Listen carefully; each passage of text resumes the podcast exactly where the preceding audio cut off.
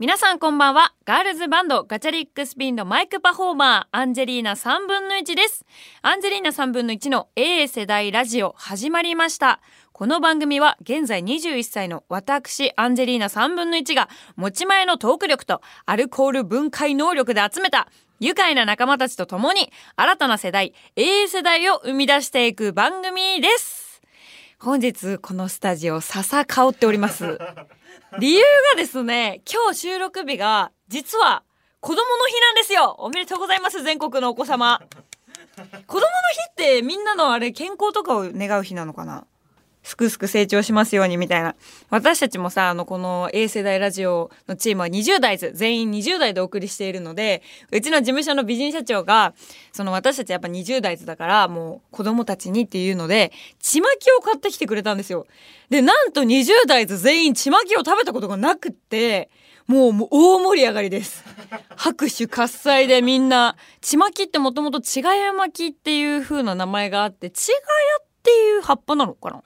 で、巻いてたからちまきって言うんだけど、今は結構笹で巻かれてることが多いらしくて、で、このスタジオ内が今すごい笹の香りで、すごくて。で、なんなら私がいつも熊のぬいぐるみのチェタっていうのを連れてね、あの文化放送でラジオ頑張ってるんですけど、このチェタに、あ、なんか、チェタもさ、ほら男の子だしさ、子供だからさ、なんか兜とか作ってあげようよとか言って、そこら辺にあるいらない紙で兜を作りながら、えー収録を迎えるという。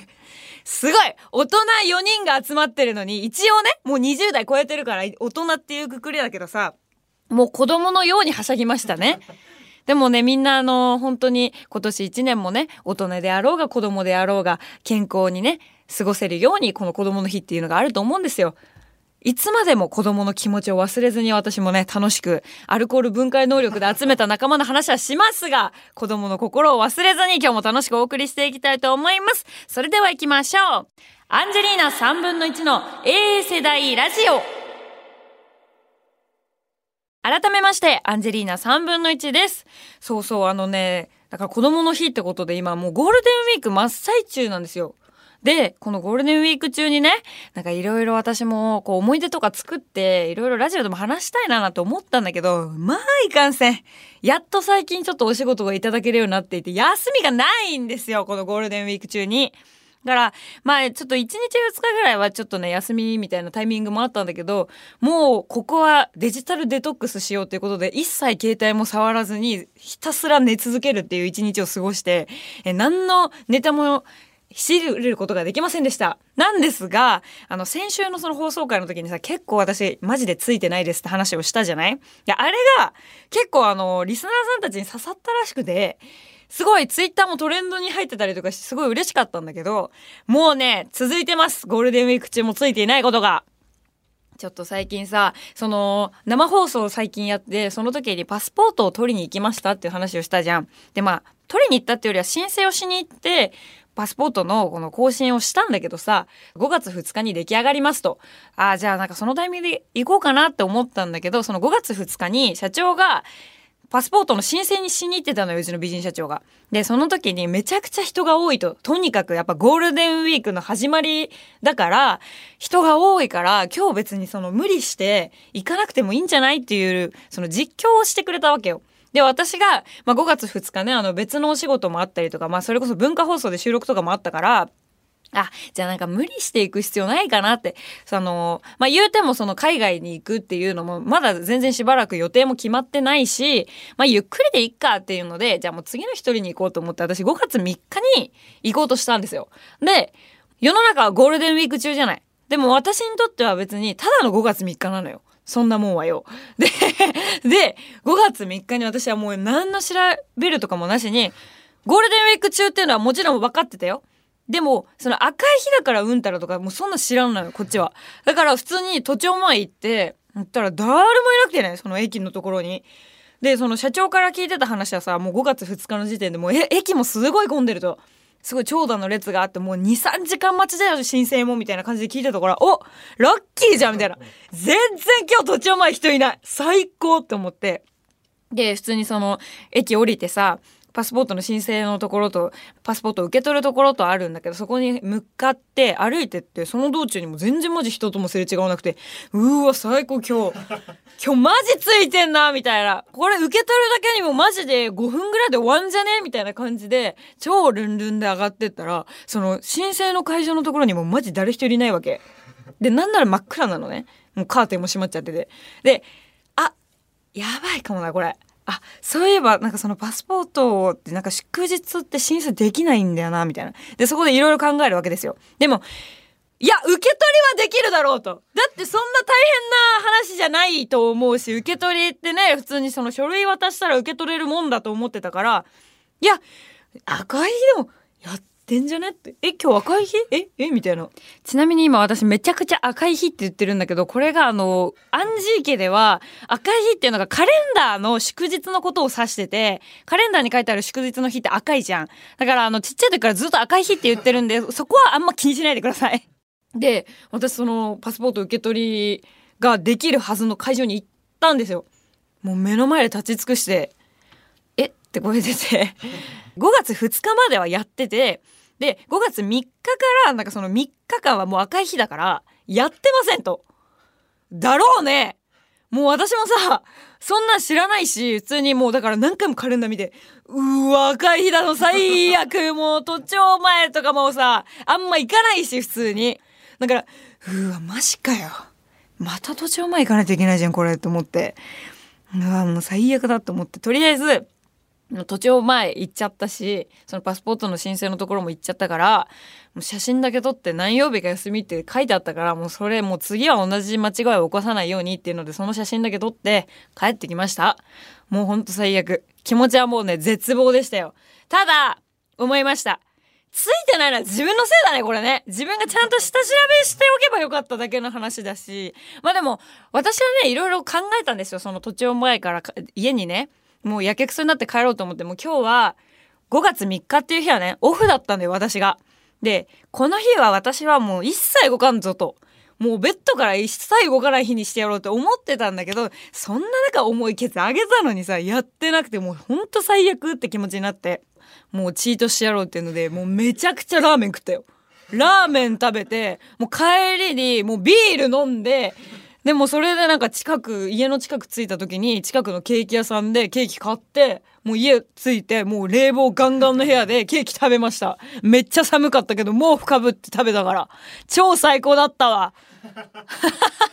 いやけくそでもほんとそんなねゴールデンウィークを過ごしたんですけどまあそのおかげでこうやってねラジオで話すネタも神様にいただけたっていうことで前向きに思うかななんて思いながらいいことこの後起きるよなきっと。先週も話したと思うけど。でまあさとにかく本当にまあ今こうやってゴールデンウィーク中のついてない話もしたんだけどゴールデンウィーク中にやっぱお仕事を向かうのでさ電車とかもすごい乗るからやっぱいろんな家族とかさいろんなカップルとかがすごい楽しそうにやっぱ会話してるわけよ。で、私なんて大体さ、もうその下町から都心に出るからさ、まあ、大体下町から都心に出る時にの一緒に電車乗ってる人とかって、まあなんか今日は半と原宿とか行けるの楽しみとかさ、渋谷でなんかお買い物したいなとか、いろいろこう楽しいお話してるわけですよ。で、私もこう、家族連れとかで、わ、今日は動物園だよ楽しみだねとか言ってやってるのとかも聞いて、わ、いいなと思いながら、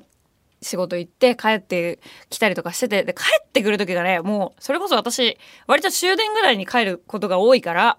終電だと面白い人にいっぱい会うんですよ。ゴールデンウィーク中の終電。まあ大体はもうもう家族連れとかは終電なんかの時間になかなかこう出歩いてる人もいないと思うんだけどさカップルがこれまたすごくてもうゴールデンウィーク中のカップルなんて楽しいの絶頂期だよね。だって2人でさこう休み合わせようってしなくたってゴールデンウィークで一緒に休みが合うわけじゃん。でそれでさこういつもだったらこうなかなか予定合わないね全然お出かけとかできないねみたいな感じで言ってるのに朝から夜まで一緒にいられる日ですよ最高じゃんそんなの。で、私も、その都心から下町の方に向けて帰るわけよ。都心から下町に向けて帰る電車もおもろい人ばっかりいてね。なんかちょうど、私が、まあ、なんか渋谷かどっかわかんないけど、その、普通に都心の方で、仕事した帰りに、まあ、終電で帰ってたの。そしたら、もうすごいね、お酒臭いカップルがね、二人バーって乗ってきたの。で、多分それカップルじゃないんだよね。カップルじゃないのよ、多分。会話が。私がもう角の席でもう帽子とかもさ深くかぶってさもうなんかあんまり本当にねこんな派手な見た目だからなんかやっぱ終電とかで帰ると絡まれたりするの怖いからさ怖い人とかにだからもう本当に目立たないようにしてもうマスクとかもして静かにこうやって下向いてたんだけど入ってきたさ、カップルがもう、女の子の方が結構本当に、もうすごい揺れてて、もう、ああ、もうなんか、もうなんか今日ダメだ、もう、みたいな。疲れた、もうなんか、酔っ払っちゃう、もうダメだ、これ、みたいな。顔熱い、みたいな。カーディガン脱ぎたい、みたいな感じで言ってて。男の人が、なんか、もうほんとちゃんと立って、みたいな。もうダメだよ、とか言って、なんかなんか、ちょっとさ、電車がさ、カーブとかさ、ガタンってなっちゃった時に、あとか言ってさ、なんか男の人の肩につかで、わあいとか言ってやっててすごい楽しそうなんでさぞ楽しそうですねって思いながら 私は帰りこう携帯とか見てて。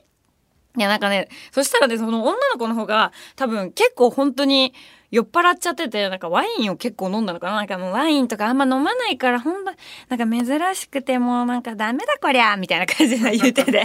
ほんとダメだよあんた！って思いながら私は携帯いじってんだけどさそしたら、その女の子が結構まあマックス酔っ払っちゃってたんだけど、次の日朝から仕事だったらしいのね。で、私はさ、もうさ、この A 世代ラジオ聞いてる人だったらわかると思うけど、聞き耳立てちゃう癖があるから、あ、もうネタだネタだと思いながら、聞いちゃってるから、普通にこう、まあちょっとイヤホンの音楽とか聞いてたけどね、ちょっと静かに音止めて、会話聞こうと思って、ちょっと会話聞いてたら、なんか、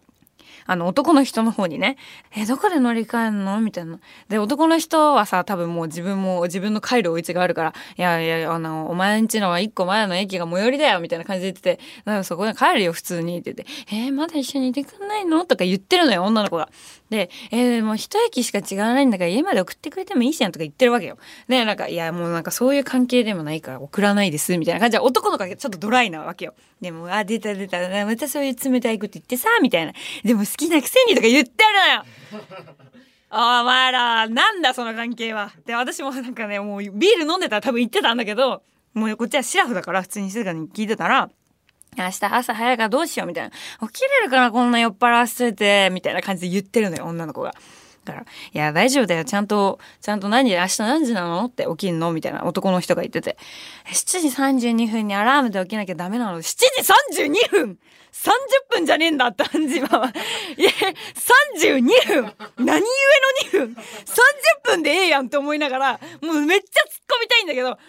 32分なんだみたいな。で、もう男の人とかももう多分私はもう32分の方がすっごい気になっちゃってるんだけど、男の人はもう冷静だから、そうなんですね。7時32分、あ、意外と早いねみたいな感じで話してんの。え、あんたもなんか突っ込めよ30分じゃないの？みたいな。32分だったら35でもいいやん、別にって思いながら。でも32にすごい女の子がこだわってて、でもなんか30、32分に起きなきゃいけないんだよね、みたいな。で、なんか、あの、本当に、えー、明日じゃあもう休めないのみたいな、そんだけなんか酔っ払ってたら休めばいいじゃんみたいなのを言って、休みじゃないってみたいな感じで怒ってんのよ、めちゃくちゃ。女の子もで、なんかだんだんそのな、なんだろうな、男の人が自分家まで送ってくれないことに切れ始めちゃってて、ちょっとモード的に。だから、もうなんで？みたいな、本当に次を降りんの？みたいな。なんで明日朝起こしてくれればいいじゃん。一緒に寝ればいいじゃんとか言ってめっちゃ怒ってんのよ、私の前で。もう私もさ、なんかいろいろ考えちゃって、そうだよね、7時32分に起きなきゃいけないから、うん、なんか、もしそのなんかちょっといい関係だったら別に一緒に帰って寝てあげてもいいじゃないですか、とかいろいろ思いながら、でも、なんかね、男の子、人の方は、なんかずっとこう話してる最中も携帯いじってたりとかして、あ、もしかして、もう一人いい感じの女の子がいるとか、まさか、彼女？え？でもずっと携帯いじってるのよ。で、その返信のスピードも、まあもちろんね、私はもう、あの、目の前に立ってるから、携帯のこの背中の部分しか見えないんだけど、なんかもうすごい、それはそれは、恋人に LINE をするスピードの速さだったから、はあ、なんかいろいろあるんだな、終電乗ってるとって思いながら、やっぱ普通に彼氏の方は、あ、彼氏じゃない、まあ男の子の方は降りてっちゃったのね。で、女の子の方はね、もうそれまですごいグラングランで酔っ払ってて、もう、もうほんと無理なんだけど、とか言って、え、本当に帰るの？みたいな。分かって、じゃあまた連絡するねって言って、ドアが閉まった瞬間に、普通に、普通に歩き出したの普通に歩き出して、しれっとした顔で電車のあのさ角の立てるところに普通に寄りかかって携帯静かにいじり出してはあそっかギリギリまで酔っ払ってるふりして粘ってたんだね。大丈夫？肩貸そうか？みたいな感じの気持ちになっちゃったんだけど私はそんなのを見ながら、まあ、次の駅で降りていく女の子の背中を見送って静かに家に帰ったんですね。だからゴールデンウィークってすごいいろんな人に出会うなっていうギリギリまでね人肌を追い求める人。そしてそういう人肌を振りほどいてまでもやっぱ帰りたい人いろいろいますけども、えー、みんなもね多分あの素敵なゴールデンウィーク過ごしたと思います、えー、メールでね素敵なゴールデンウィークのエピソードお待ちしております。それではコーナーに参りましょう。こちら。お泊まり会の夜。このコーナーではお泊まり会の夜に布団の中で友達と話すような内緒の恋バナやちょっとした自慢をアンジーにこっそり教えてくださいというコーナーです。早速行きましょう。ラジオネーム小平のゆうきさんですね。17歳の方です。こんばんは。自分で言うのも恥ずかしいのですが、めちゃくちゃモテます。バレンタインは7個もらいました。そして今隣の席の子が自分の好きな子なのですが、どんな話題で話しかけたらいいか気になります。知らんよモテてるんだったらいいじゃんなんか具合分かってんじゃないの？こういうこと言えばモテるから、こういうことを言えばなんかこう話盛り上がるなとか、モテる人ってそういうの知ってんじゃないの？知らないよアンジモテたことないんだから。何よ？な、7個もらったことないよ私は。友チョコでしかもらったことないわ。ホワイトデーでさもらうことなんてないじゃん。バレンタインはあげるからさお返しでもらえるけどさもらったことないよ。すごいね7個ももらえて。大丈夫これ？全部義理とかじゃない？勘違いしてない？大丈夫ですか？えー、どんな話題で話しかけたらいいんだろうね。えー、私17歳って本当にとにかく同い年ぐらいの人とのコミュニケーションをするのがなんか尖ってて私自身が。だから同い年ぐらいで話すんだって年上と話してる方が有意義な話できるよ。っていうタイプの17歳だったからわかんねえな。好きな子が隣にいた時の17歳なんていないもんそんなの。平山さんは何だ何話します？好きな子が隣にいたら。え。ー、自分が話しかければもう盛り上がるみたいな。教科書貸してとかじゃないですか。教科書貸していいそれいいね。なんかさそれこそさ私さあのうちの学校がさまあ中学校の時とかさ理科の授業とかの時ってなんか班みたいな4人で1個のテーブルみたいなのを授業だったの理科の時。だから理科の時でそのそれこそ好きな男の子とかが隣に座った時に教科書をさなんかその普通の教室だとやっぱ一個一個見ないといけないじゃん。だから一緒に見ようっていうのがなかなかこう席も離れてて大変だったりとかするんだけど、理科の授業だけは副教科だから、その、まあ、副教科じゃないのか。私の中ではなんか副教科みたいな気持ちだったんだけど、あの楽しい教科ってめっちゃ副教科みたいな。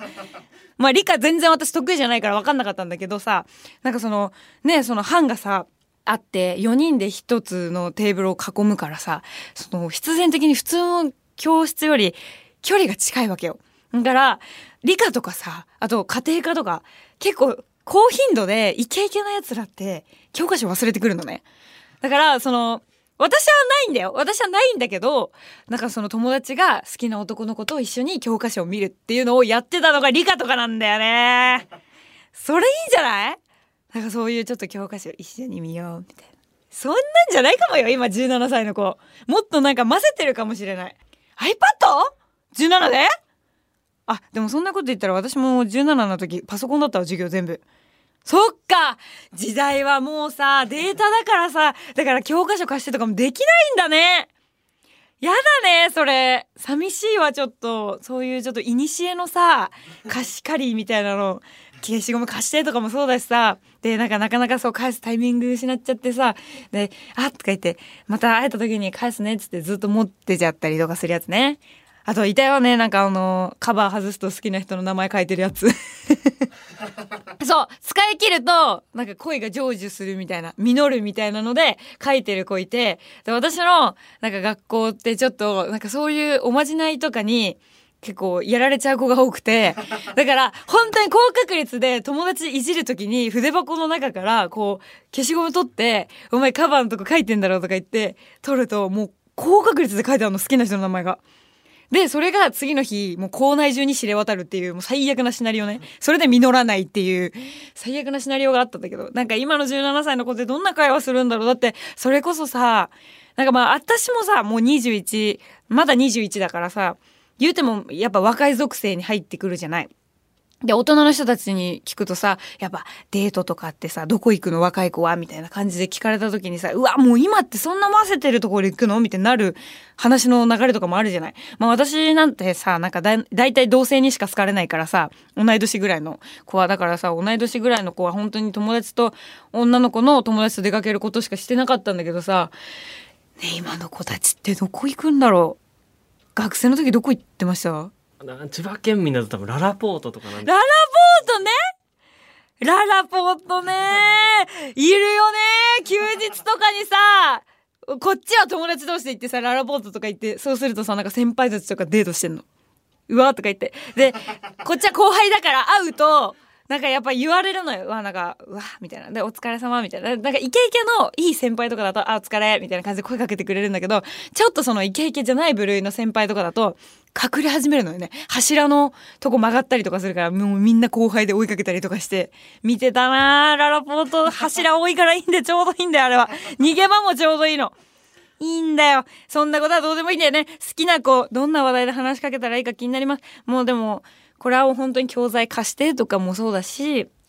あとなんかさ、好きなことをやっぱ共有するのがいいんじゃない？なんかたまたま同じ趣味持ってたりとかする可能性もあるしさ、好きなこと好きな趣味一緒だったらもう最高じゃない？私だったら結構学生時代の時は音楽めっちゃ好きだったから、あの音楽とかで友達作ったりとかしてたよ。音楽の話とかして。そういうのとかはいいと思いますけどね。逆にこれアンジーのこのラジオ宣伝してよ。その好きな子に。このラジオ聞いたらおもろいらしいよみたいな。そこでねえラジオトークして。あ、やだイヤホン貸し合ってもう今、あれ、違うんじゃない？もう今。ワイヤレスだからもうコードないじゃないですか、もう。でもね、なんかそういう甘酸っぱい素敵なひととき今しか送れない素敵な学生ライフでの恋をね、実らせてくださいね。いいですね、甘酸っぱいわ。えラジオネーム、笑うまは客の芸さんですね。え24歳の方です。えー、毎週大阪からラジコで聞いています。えー、僕は24歳なんですが、えー、小学校の頃から、え落語、講談が大好きで、今も寄席に最低でも月2、3回ぐらいは通っています。大相撲とか歌舞伎も大好きで、かれこれ15年くらいの趣味なので、もう亡くなってしまったあの師匠の落語聞いたことあるぞとか、あの役者さん、力士見たことあるぞとか、プチ自慢はいっぱいあります。しかし、同世代でこの辺りのトークができる友達は一人もいません。このラジオを聴き始めたのも白山さんの問わず語りからですがアンジーとフィーリングが合いそうと思いながら聞いています。お泊まり会の夜にアンジーと寄せトークしたらおもろいやろなぁと。東京行った時でも時間がある時は間違いなく寄せに入ってしまうので東京でおすすめの話し家さんや講談師の方がいればまたぜひ教えてください。えー、これはだってもうさ、寄せのプロじゃない？だって私まだ初心者だよ。全然本当に通い始めたばっかりだしさ。いやー、そんなおすすめできることなんてないですよ。もう今マウント取られた気だもん、全部。えー、すごい知ってんじゃん、この人。でも、いいよね。その24歳でさ、それこそ15年くらいの趣味なんでしょ？すごくない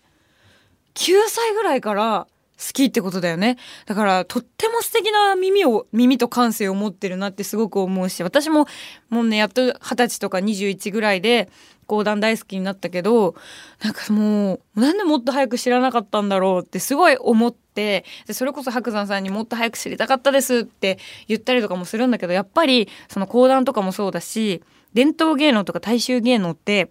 出会う人はね、出会ってくれるだろう21歳ってタイミングで出会う人もいれば9歳で出会う人もいるしでも本当に出会わない人ってもう50年経っても70年経っても一切触れてこないっていう人もいる中本当にこれを好きになってくれてありがとうねって言われたことがあるんだけどやっぱそうだね相撲は見てた相撲はね